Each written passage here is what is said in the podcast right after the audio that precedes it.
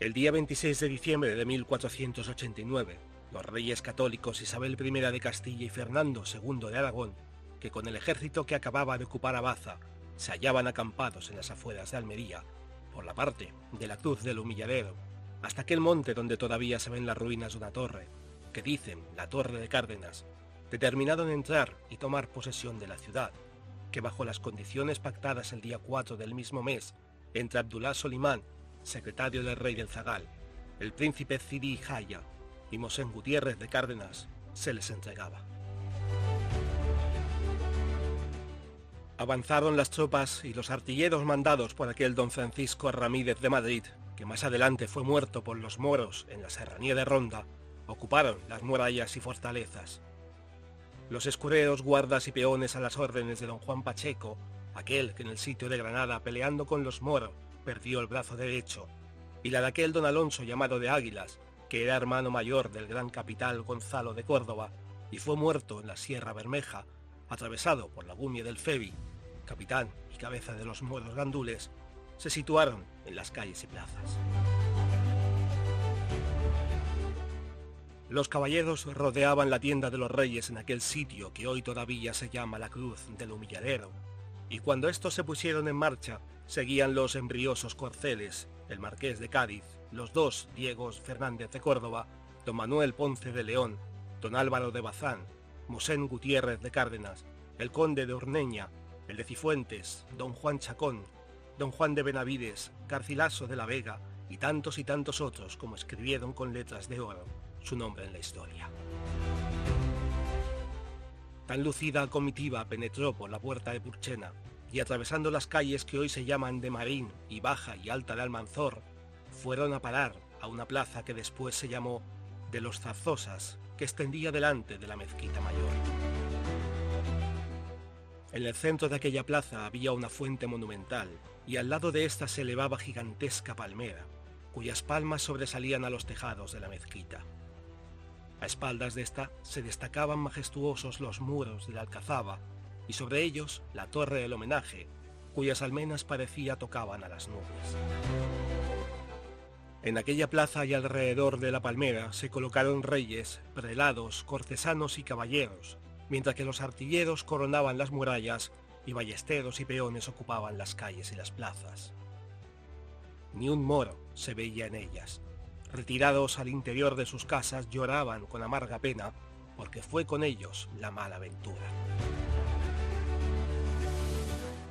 Solo al lado de los reyes, y como para dar testimonio de la posesión que tenía lugar, reflejándose en su semblante el dolor y la vergüenza, veíanse aquel Abdalá Solimán, que había sido Yajif, o secretario del rey el Zagal,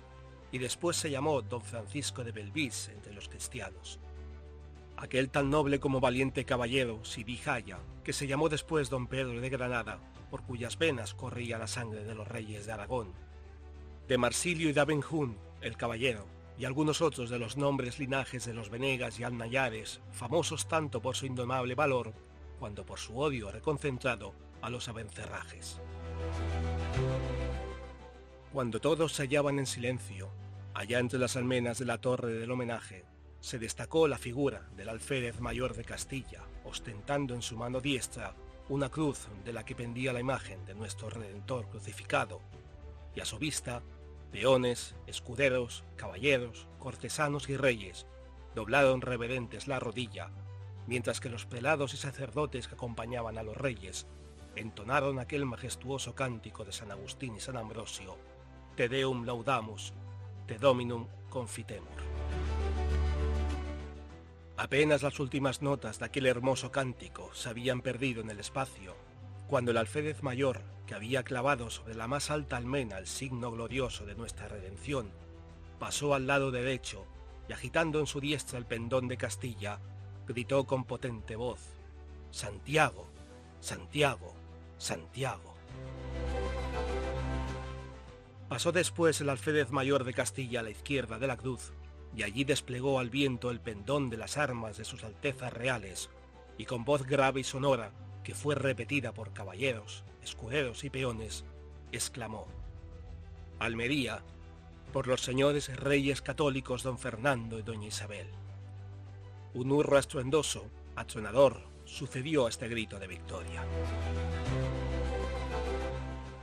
Los soldados, en la Almería de 1489, disparaban sus armas, las músicas guerreras daban al viento sus sonidos, mientras que los retes y los continuos penetraban en la que hasta ayer fue Mezquita Mayor, para oír la primera misa que allí se celebraba en acción de gracias al Todopoderoso, quedando a la parte de afuera aquellos caballeros moros que para orar a su falso profeta levantaron aquella mezquita la más hermosa y la más rica de todo el reino de Granada. Cuando los señores católicos se ausentaron de esta ciudad para ir a tomar posesión de la de Guadix, dejaron a este concejo aquel pendón de sus armas, que fue el tercero que el alférez mayor de Castilla enarboló en la torre del homenaje,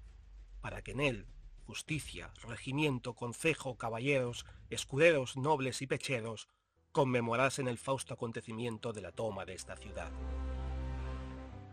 Y fue oportuno acuerdo de los reyes, pues 32 años después, un espantoso terremoto arruinó la torre del homenaje y la mezquita mayor, que ya era catedral,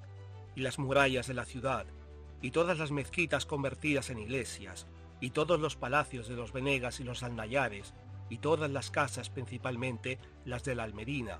de tal modo que bien puede decirse que del acto que se acaba de reseñar solo quedó un testigo mudo, el pendón que los reyes dejaron en la ciudad.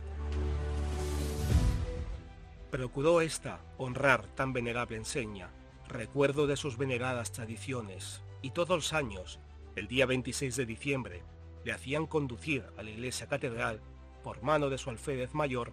y entre los más entusiastas vítores la llevaba en procesión por todas las calles de la ciudad. Gran día era aquel para Almería. Hermosa ceremonia estaba aquella. Todavía vivirán muchos que llegaron a presenciarla, aunque ya se le había despojado de sus mayores manos, porque al ser abolidos de los derechos señoriales, la ciudad no quiso romper del todo con sus tradiciones, y quiso que mientras viviera fuese su porta estandarte, su último alférez mayor, el excelentísimo señor don Miguel Avis Venega de Careaga y Heredia, descendiente de Ochoa de Careaga.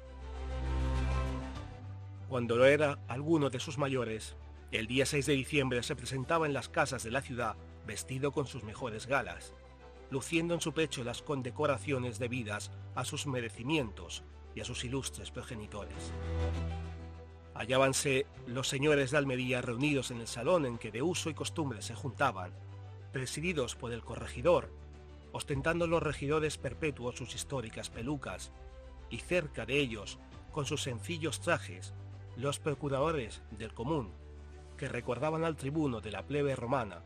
suspendiendo con su veto los acuerdos de los señores, si los creían perjudiciales para el pueblo. El corregidor hacía entrar al alférez mayor, mientras todos permanecían de pies. Puesto este de rodillas, renovaba el pleito homenaje que como alférez mayor tenía prestado a la ciudad. Terminada esta ceremonia, el corregidor tomaba el pendón y sin desplegarlo, precedido de los maceros, procuradores y regidores, se dirigía hacia la puerta. Pero no bien llegaba ella. Se adelantaba al alférez mayor de la ciudad y pedía se le entregase el pendón, pues que sólo a él correspondía llevarlo, fuera de las casas de la ciudad. El corregidor le mandaba ponerse de rodillas y llamándole alférez mayor de la ciudad, le exigía solemne juramento de defender aquella veneranda enseña y devolverla sin mancilla a la ciudad que se le entregaba. Cuando el alférez mayor contestaba, sí, juro, las tropas de la guarnición que se hallaban formadas en la plaza hacían salva, como ratificando el juramento prestado, y cuando aquel, cogiendo el pendón, lo desplegaba ante el pueblo reunido en la plaza, un viva tronador salía de aquella piñada muchedumbre y ya no cesaban los vítores hasta que todos penetraban en la Santa Iglesia Catedral. En este se colocaba el pendón, en el presbítero, al lado del Evangelio, y allí muy cerca permanecía durante la función el alférez mayor, de pie y con el estoque en la mano. Cuánto entusiasmo respiraban todos los semblantes, con cuánto respeto miraban todos aquella enseña que representaba las glorias de los antepasados y estaba guardada para guiar a los presentes y a los venideros a la victoria. Hermosa era aquella ceremonia. Una vez se acordó suprimirla, pero no llegó el caso de que tal sucediera. Fue el año de 1546. Los 500 vecinos cristianos que los señores reyes católicos heredaron en esta ciudad no vinieron todos, y de los que vinieron fueron muchos los que se asuntaron, porque era muy expuesto y comprometido vivir en esa tierra poblada de moros. En el año citado, apenas si llegaba a 120 el número de las familias cristianas, mientras que pasaban de 5.000 la de los moriscos, que desde el año 1300 venían recibiendo el santo bautismo, porque de otra manera no podían permanecer aquí, pero seguían siendo tan buenos moros como sus abuelos. Cuando se celebraba la función del pendón, todos se retiraban al interior de sus casas, y allí permanecían todo el día llorando su desventura. Y fue en ese día del año referido tan triste el aspecto de la ciudad,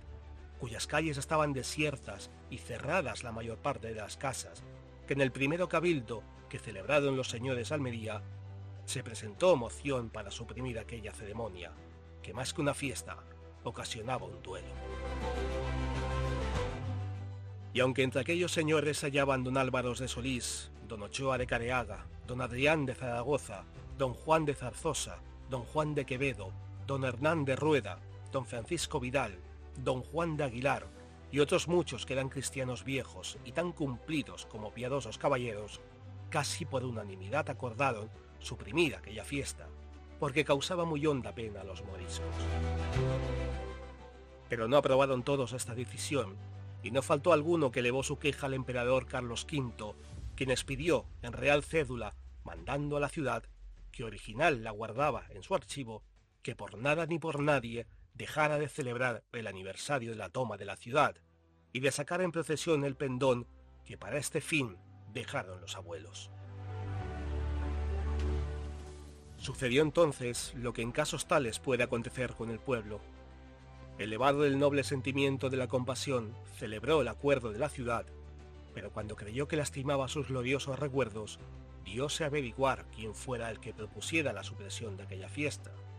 Y como la fama denunciase a don Fernando de Belvis, que era hijo de Francisco de Belvis, aquel que entre los moros se llamaba Abdalá Solimán y había sido secretario del rey El Zagal, dio en verle con malos ojos y mirarla con recelo por lo que, y por andar removiéndose los moriscos para hacer su elevación, aquel noble caballero creyó prudente renunciar su plaza de regidor perpetuo de esta ciudad, y vender su hacienda, y con su familia y haber retirarse a Castilla, en donde sus hijos se ensalzaron con las familias más señaladas de España, porque los Belvis eran bastante ricos y más considerados. Desde entonces, no pasó año sin que se celebrase la histórica procesión del pendón. Los hijos de Almería no quieren dejar de dedicar ese recuerdo a sus antepasados, pero la ceremonia ha perdido mucho. El entusiasmo ha decaído más.